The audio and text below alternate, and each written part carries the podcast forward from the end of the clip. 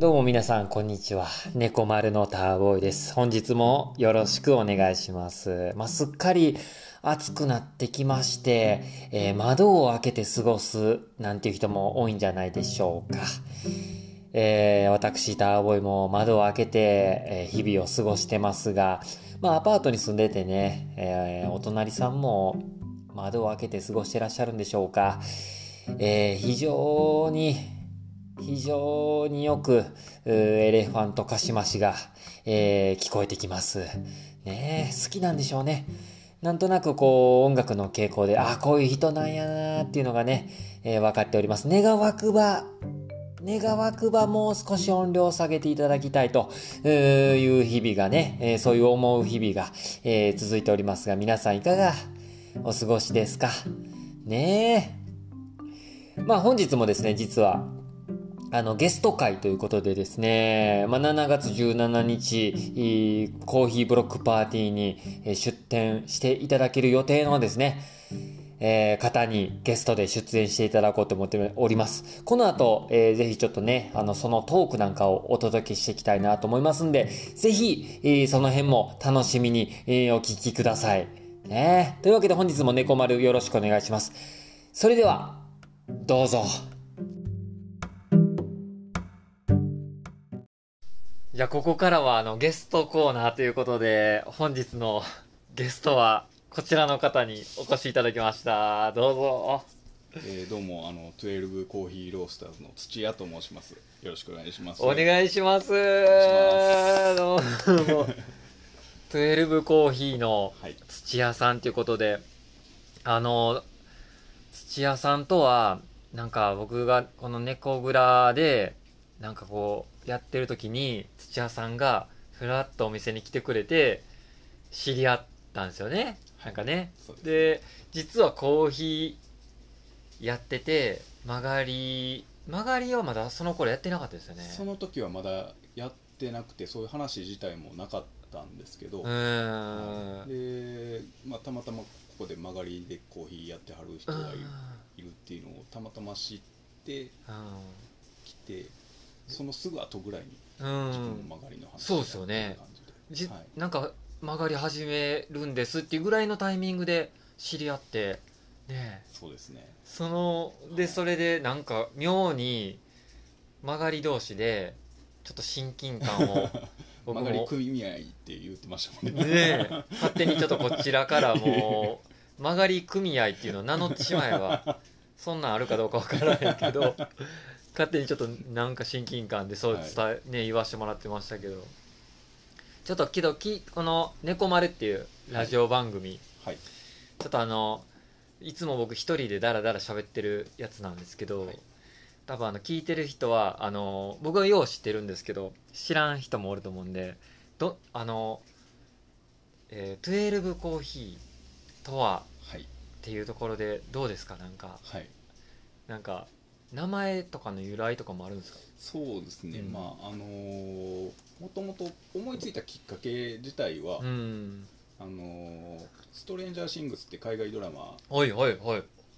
あれ見てて、イレブンってキャラクターが、え誰どんなんていうどんなキャラクターでしたっけ？あのイレブン。ー女の子。あ主人公の？主人あれ主人公になるんですかね？なんかあの超能力みたいなの使う子ですよね。そうですね、はいはい。子がイレブンっていうあの名前で。うん。それ見てる時になんか見ながらこの後、うん。これより強い12とか出てくるのかなってほうなんとなくぼーっと思って。あでそのもともと僕ちょっと個人的にあの11っていう数字にちょっと因縁がありまして、ほまあ、まあその辺はちょっと長くなうるうんん。で端折りますけど11っていう数字にちょっと因縁があって。はい。その11の1個上で1212うんあなんか自分のところの野望にしたら、12コーヒーロースターズあ、うん結構響きもいいな、みたいなところが思いついたきっかけはそこなんですけど後付けで後付けでまあ12なんで、まあ、あの12進法であの時間を表す数字として、確かに。あの12っていろいろはい。なんかありますもんね。そうですね。じ干支とかも12やしね。干支も12やし12ヶ月で1年とかうん。12時間、まあ、12進法で時間をイメージするっていうので、うんうん。まああのいろんな時間を、うん。あの素敵に過ごしてもらえるような、うん。あのコーヒーを提供できればなというはいはいはい。思いを込めたという後付けの 理由は、あそれ、はい。そこからやったんですね由来としては、はい、はあ、僕なんかあの12コーヒーっていうこともちょっと知らん、まあ、知らんかった時にインスタで知って、であのー読み方も知らずに12コーヒーさんとかはい。12コーヒーさんとか 今日12コーヒーさん来てくれたでとか言ったりしてた。はい。で12コーヒーさんですね。はい。で12コーヒーさん12コーヒーさんって言ってて実際けど 名前を知らずにこの間ね、はい。聞いたんですけどね。土屋さんっていうことで、はい。ちょっと言ったかもしれないですけど土屋さん顔ですよね ほんまね。そうなんですか。いやもうはい。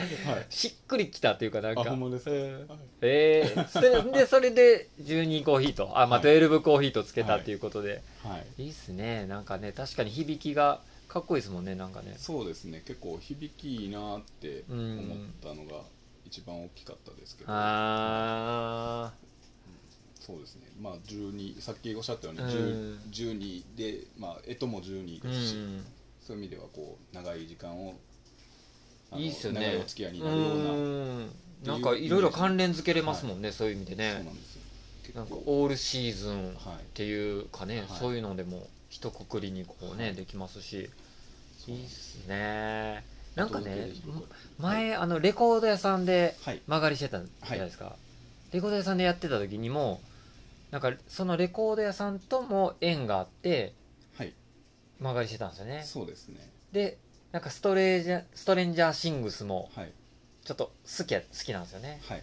なんかそういう音楽系というかあれも、はい。あれもなんかこう80年代70年代ぐらいのああそうですね。なんか音楽とかよはい。う出てくるじゃないですか、はい。そうそういうのが好きなんですかやっぱ、ああそうですね。音楽とかも。音楽ももともとすごい好きでうん。あそこのレコード屋さんに通い始めたのアルフォレコーズっていう、うんあの大阪西区の新町にあるはいレコード屋さんなんですけど、そこにそもそも行ったのもやっぱりあのレコード買いにうん普通にお客,、客として一度行ってでバーも併設されてるんで、はいはいはいお酒も好き。うなんでん。でまああの店主もすごいいろいろあの教えてくれるしで常連さんもすごいあのいい人ばっかりなんで、へまあ、よく通ってでで、まあ、そういうところからまあ当時はまだ通い始めた時はサラリーマンやってたんですけど、まあ、ちょっとサラリーマン辞めて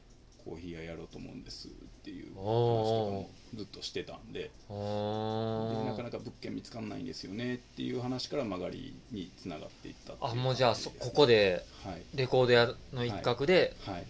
曲がりどうっていうことになって、っていうことですよね。そうですね、はい。へええそうレコード聴くのが好きだったんですね。そうですね。聞くのが好きで、えー。DJ とかやってたわけじゃないんですよね、いやーあのやってはないですね。興味はあるんですけどなかなかちょっと難しいなっていうのは。そっちの世界もすごい深そうですもんねなんかね。そうですね。結構やっぱりあそこそのあのアルフォレコー。ドさんも週末とかによく、その DJ のイベントとかあイベントもやってんですか？イベントもやっててインストライブとかもやったりしあるんで。で結構やっぱりすごいあのいい DJ さん。をうんそこで見てる分。なかなかちょっと簡単に手出せないなってそこ見見ちゃうと。すごいとこ見ちゃうとね。あ分かってります。いうのとまあなんか。なかやっぱり家でもうん。練習できる環境でもちょっとないのであ子供ちっちゃかったりもするんでなかなか今からっていうのはよくやったらってよよく言われるんですけうどちょっとやりたいけどってずっとへ言ってはいるんですけど。ー。へーえ何何系の音楽が好きとかあるんですか？もともとはそのインディーズ系のロックがよく聴いてたんでへすけどあの90年代のあのレディヘレレディオヘッドとかおオアシスとかあっちの UK のあいいですね、ああたりから入ってでそこからだんだんあのアメリカの RM 聞いたりとかし始めてでしばらくはちょっと働き出してからそんなにアンテナ張ってなかったんですけどでそれこそそこからレコードとかを聴くようになってからアルフォーレコードさんに通っ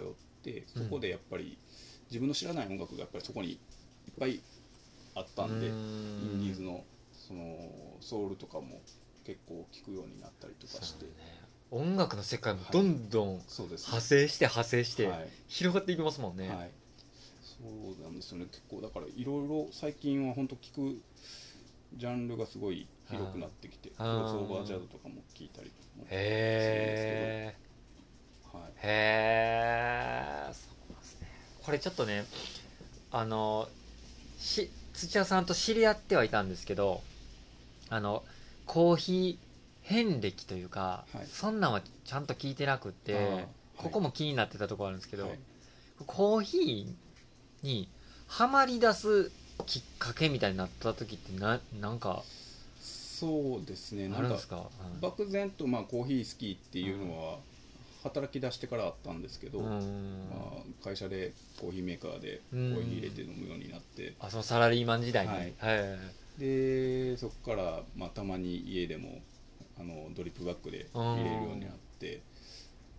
でわざわざじゃあ豆買ってわざわざ引いて、あんな面倒くさいことしみんなして飲んでるけど、じゃあそっちの方がきっと美味しいんやろうと思って自分でその豆引いてドリップしてっていうのを始めたんですけど、家で？始めて、はいはいはい、そっから本格的にはまり始めた感じですね。じゃあ僕と似てますね僕とねなんか全然同じように入れているつもりでも毎回味が違うんで、うん、確かになんで？と思って。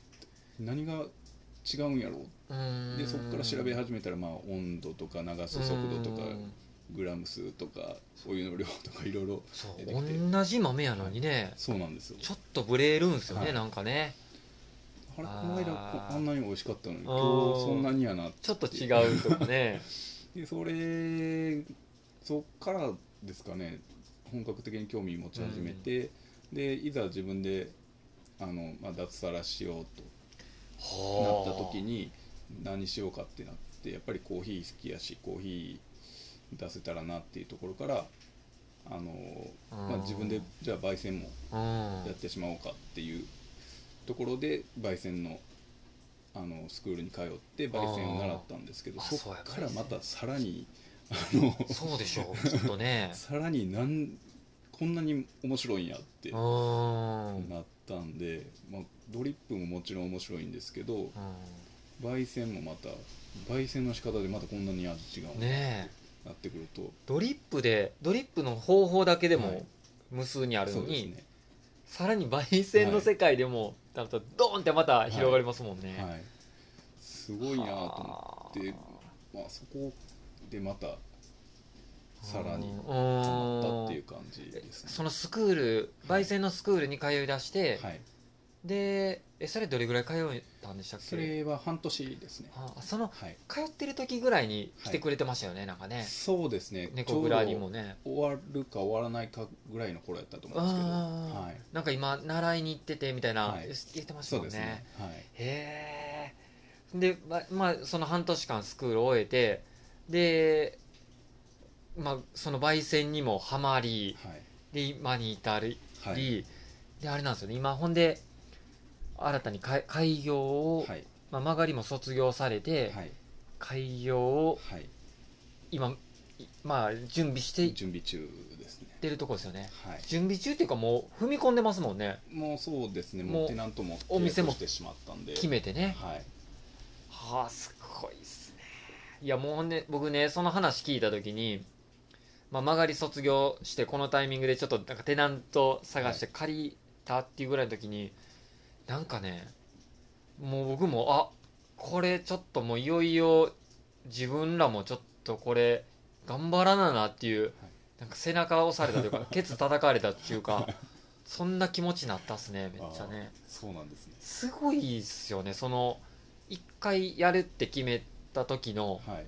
この進み方すごないですか？なんかスピード速くないですか？なんか。いやでもそのまあ脱サラしてからは結構うん。経ってしまってるんで、はいはいはい。脱サラした時が一番やっぱりもうそこから引けないっていうタイミングだったあんで。もうすでにそうやったんですね。そうですね。もうサラリーマン辞めますっていう時点でもう後には引けない。それってね、はい。あの辞めるっていうはい。タイミングでもうあ辞めるって言ってからコーヒーやるって決めてたんでしたっけ？えっとコーヒーやるって決めてから辞めるって言うんでしたっけ？まあ、割とコーヒーというか自分のお店をやりたいっていうのは、うん。あのずっと昔からあれにはあったんですけどはい。学生の頃からそのそれこそあのロック喫茶みたいなあロックカフェみたいなところとかも行っててこういうのを老後にうん。こういうのをあの定年過ぎてこういうのができればいいなっていうのをなんとなく思ってたのはずっとあったんですけど。でそこからまああのサラリーマン、まあ、それをずっと抱えつつうんでサラリーマンもちょっと仕事をしてて、うんあのモチベーションもなかなかうんいろんな環境的なところで厳しいなってなってきた時にうん。じゃあ自分で会議をして何かやろうってうん。思ったらじゃあ昔からもうそういうのやりたいと思ってたんやしまあ今そんな老後と言わず今やっちゃえばいいんじゃないのかと思思ってやめたっていう感じで。すごいっすよねそこがね。いやそんなあのサラリーマンを全うできなかったっていう側面の方が僕的には強いんで。うん、せやけど結構な決断やと思うんですよ。なんかはい。辞めるっていう時ってこれい僕のほんまに参考までに聞きたいんですけど、はい。辞めるっていう時ってめっちゃ勇気いりました？いやあのーそうでもないかもしれないですね。もうもう決まってたからかな。もあのう決意してたから、まあ、ちょっとあのあれなんですけど僕あのその前の会社をうん。一回前にも一回辞めてるんですよ。お一回前にそこの会社辞めて出戻りで。出戻りで入ってであの、また辞めたっていうやつなんで。一回目の時の方がちょっと緊張あ1して回目あへえ2回目は2回目でまた辞めるのかこいつってなるんでそれはそれでちょっと違う緊張はあったんですけどあなるほどね。違う緊張はあったんですけど別にそれを言うこと自体は特にあの、うん、はいもうだってそれよりもやりたいことがあるからはい言えたっていうのもあるんですかね、もうね。もう会社の上司にもやっぱり会社のうん。ちょっと組織的に、まあ、あんまこれは言わん方がいいですね。は いまあまあまあいろいろありますからね。あるんでその,、まあ、その辺はまあ上司も分かった上でっていう感じ引き止められたりとかないですか？いやもうなかったですね。ああ分かったと。はい。なので。へえすごい決断やなと。思って僕も辞めようと思っててはい。まああのさらけ出すとヘルパーやっててでゆくゆくは僕もコーヒー一本でやりたいのでけどまだまだ生活がっていうところでつ2つやっちゃってるんですけどまあそうですね。そうやって辞めるっていう決断された土屋先輩の あの背中を追っかけるべくちょっと聞いとこうかなと思って。いや追っかけていいんですかね僕の背中いややっぱ いやけどかっこいいんすよね。いやいやいやそんなことないですよ。って思っちゃってますなんか。辛抱できないだけの人間あなんで。のいやけどすごいですよ。言うてもだってあのごご家庭もねあれ中、結構な、はい。まあ言うても一人一人じゃないじゃないですか言うたらね、まあ、その辺そこもちょっと多少なり勇気はいったんかなって普通に推測してたんですけど、まあ妻はだいぶその辺は好きにやらせてくれてるんで、うん。そこは大きいかもしれないですね。そう。前、はい。前ちらっと一緒に来てくれた時にも、は僕ちらっとそれとなくそのようなこと言った時に、はい。もうなんかねあのいやもう好きなまあ、そんなそこまで気にしてないぐらいのはい。感じやったんで、はい僕奥さんもかっこええなと思って。まあ僕と一緒であんまり大して深く考えてないだけかもしれないですけど そうなんですか。そこがすごいなって思ったっすいやいねなんか普通はなんか言うたら大丈夫なのかとかね、はい。多少なり不安というかはい。ちょっとねあると思うけどそんなことは感じさせることなくあのーまあけどどっちかというともうまあまあ好きなことしてくれた方がいいいいようなねふうに捉えましたけど、そこがかっこいいなと思ったですね。余計にだからなんかねが頑張らなっていう決意になりますよね、なんかね。そうですね。ええ。ちょっともう一個聞きたいのがはい。あの好きなコーヒーってはい。あります？なんか。ああそうですね。あのーやっぱりそのエチオピアの朝入りを最初に飲んだ時っていうのが一番あやっぱり衝撃だったーのであのーそこそういう意味であかなりー特別な存在ではあります朝入りなんですねやっぱはい。ね、、なんか朝入り昔はうん。ちょっと酸っぱいコーヒーって苦手やなっていうのがうん。まだそんな朝入りとか深入りとかいう知識もなくてあなんとなく酸っぱいコーヒー苦手やなみたいなーところだったんですけどどっかでちゃんとしたエチオピアの朝入りを飲んだ時にうん。あ酸味ってこんなに美味しいんや。うん。えしかもえこれコーヒーなんやっていうぐらいのよね。なんかコーヒーってねなんかはい。いわゆるあの苦くて、ほなんかほろ苦い焦げ臭いというか、はい。コーヒーのイメージでしたもんね、はい。やっぱりそこから入っていうんろんなその豆の特性を生かした焼き方っていうのが朝入りやっていうのにすごい腑に落ちてうん。で確かに朝入りあのやっぱり個性がうん。いろんな豆の個性を残して焼いてるんでうん。飽きないなっていうのはすごいあね。りますね。でちゃんとこう甘みも少し感じるというか、はいね。はい。コーヒーうん。やのになんかコーヒーチェリーっぽい感じというか、はい。あれがすごいですよね。はい。僕もあれその朝入りのコーヒー飲んでからより深みにはまったはい。感はありますね、そうですねその焙煎習い始めるまでそのスペシャルティーコーヒーっていう、あのー言葉自体知らなかったんですけど実は。もうそれぐらいの浅いあれだったんですけどああそこで焙煎習い始めてー。ああそうです。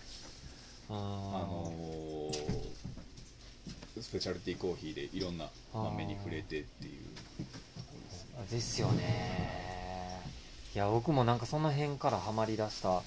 感じがあります。でそこからあの今はロブスターにはまってるんですけどねなんかね、あはい。うん。あーいろんな品種とかもね。ですね。でさらに知ることでどんどんはい。深みにはまっていくっていうか、はあちなみにじゃあそのお店はいされてから、はい。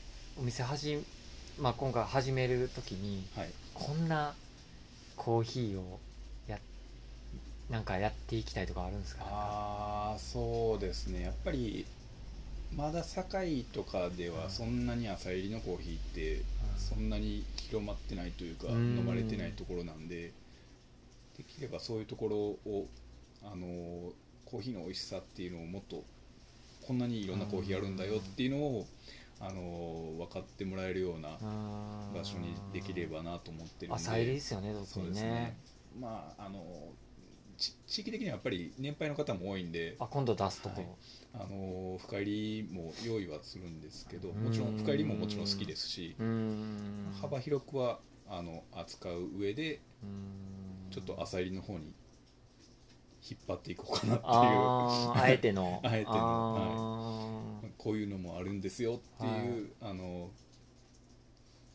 好奇心の強そうな方には、はい、そういうのも進めていいですね。いければなと思ってます。はいあー。あのこれちなみにこれ言うとこどどの辺のエリアにあ出す予定とか、あのー駅からはすごい遠いんで、うん。最寄り駅って言ってもちょっとピンとこないんですけど、はいあの住所で言うと堺市南区の野々井っていう場所にありまして、まあ、一応最寄り駅でいうと仙北高速のあの光明池とか戸上北とかはい仙北なんですね。からはいええ。近いとはいえ徒歩20何分っていう相当 で。相当ある感じ。そうなんですよ。最寄りというかもうそこはもう、へー。ですんで、あのーまあ、ちょっと遠方から来られる方には厳しい場所ではあるんですけど、ええまあ、車通りの多い場所なんで、まあけど地域のね、人たちとかもねそうですねはい。なんかそこの野々井の地域に根ざした感じの、はい。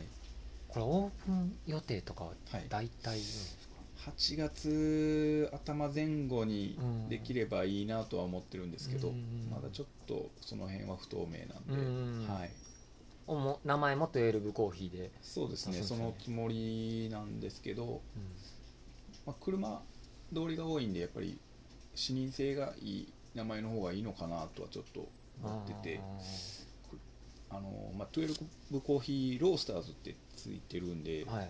情報量としてちょっと多いかなとかうん。思いながらちょっっと悩んではいるんですけど多分まあ多分まあそのままいくまあまあいいんじゃないうん。かなとは、まあこの、言うたらロゴというか、はい。ね。12の、はい。あのコーヒーで、はい。なるほどね。ちょっと楽しみですねけどね。今今どうですか？はい。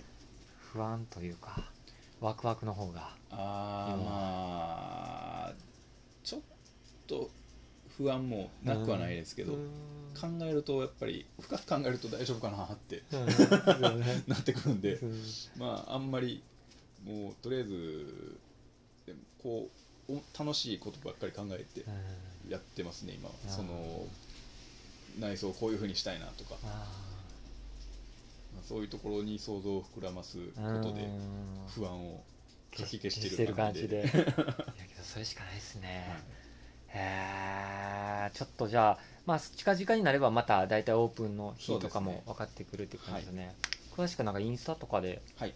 なんかあそうですね。あれですよね。はい。ちょくちょくインスタの方でうんご報告できればと思いあますので。そうですね、はい。またちょっと気になる人はインスタチェックはい。してもらったらっていうところで、はいありがとうございます。ありがとうございます。なんか最後に一言ないですか、い、きますか。ああそうですね。ちょっと一つだけまたうん宣伝っぽくなっちゃうんですけど、いえいえどうぞ。あのー来月からそのうん。泉ヶ丘のうんうん場所で週1ぐらいでちょっとコーヒー出せる機会が作れそうなので、またあのその辺もおいおい週一回。週1回ですね。泉ヶ丘のどの辺とか言っといてもいい泉ですか？の駅前なんですけどあのパンジョ。うんの、パンジョ。駅からパンジョに向かう途中の商店街の一角なんですけど、うん。まあ、あの6月から一応そこでやらせてもらうことで話が進んでいるんで、はい、また正式に決まりましたら、うんこの辺もインスタとかですかね。そうですね。はい、なるほど。了解しました。ちょっと今後の12コーヒー土屋さんの活動要チェックということで、ます、ねまた追っかけていってもらえたらいいかなと思います、今日はお時間いただいてありがとうございます、ええこちらこそありがとうございます、というわけではい、本日のゲストは12コーヒーの土屋さんでした。あありがとうございました。ありがとうございさます。あ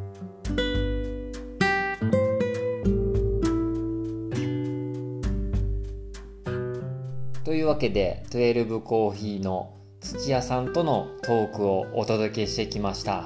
どうでした？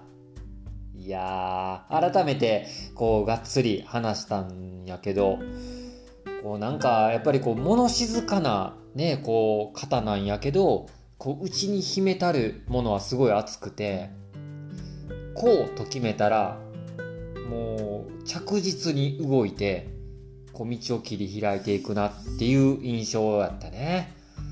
うん、まあもともとトークの中でもお届けしてきたけどあの曲がりで、えーまあ、最初猫蔵始めた時にフラッと遊びに来てくれてで曲がりを始めてで今曲がりを卒業し開業に踏み込むっていうねこう本当にこうスピーディーな展開というか、まあ、ほんまにこう、えーまあ、あの穏やかな感じとは裏腹なねもう本当にこう行動的なところはほんまにね自分も見習わなあかんなと思って日々こう、えーちょくちょくねこう接していく中でそういうところはほんまにリスペクトできる方やなっていうふうに思っててでなおかつこうコーヒーとしてもしっかりこうこだわりを持ってらっしゃるのでその辺なんかもまたこう自分も今度は曲がり組合からまたね独立する先輩としてねちょっとこう追いかけていきたいなっちゅう次第で、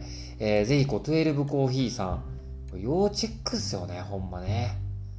なんて思ってます。でまた7月17のコーヒーブロックパーティーにも出店していただくのであのその時にはまたぜひ皆さんもイベント遊びに来ていただいてですね、えー、どんな感じの方なんかなとかね、えー、どういう風なこだわりを持ってらっしゃるのかっていうのもね、ぜひ肌で、また舌で感じていただけたらいいかなってなんてね、思ってます。うん。ね。まあ、ぜひまたあの、この、えー、猫丸でも、また改めてね、えー、いろいろ喋っていけたらななんて思いますんで、えー、ぜひその辺も要チェックしておいてください。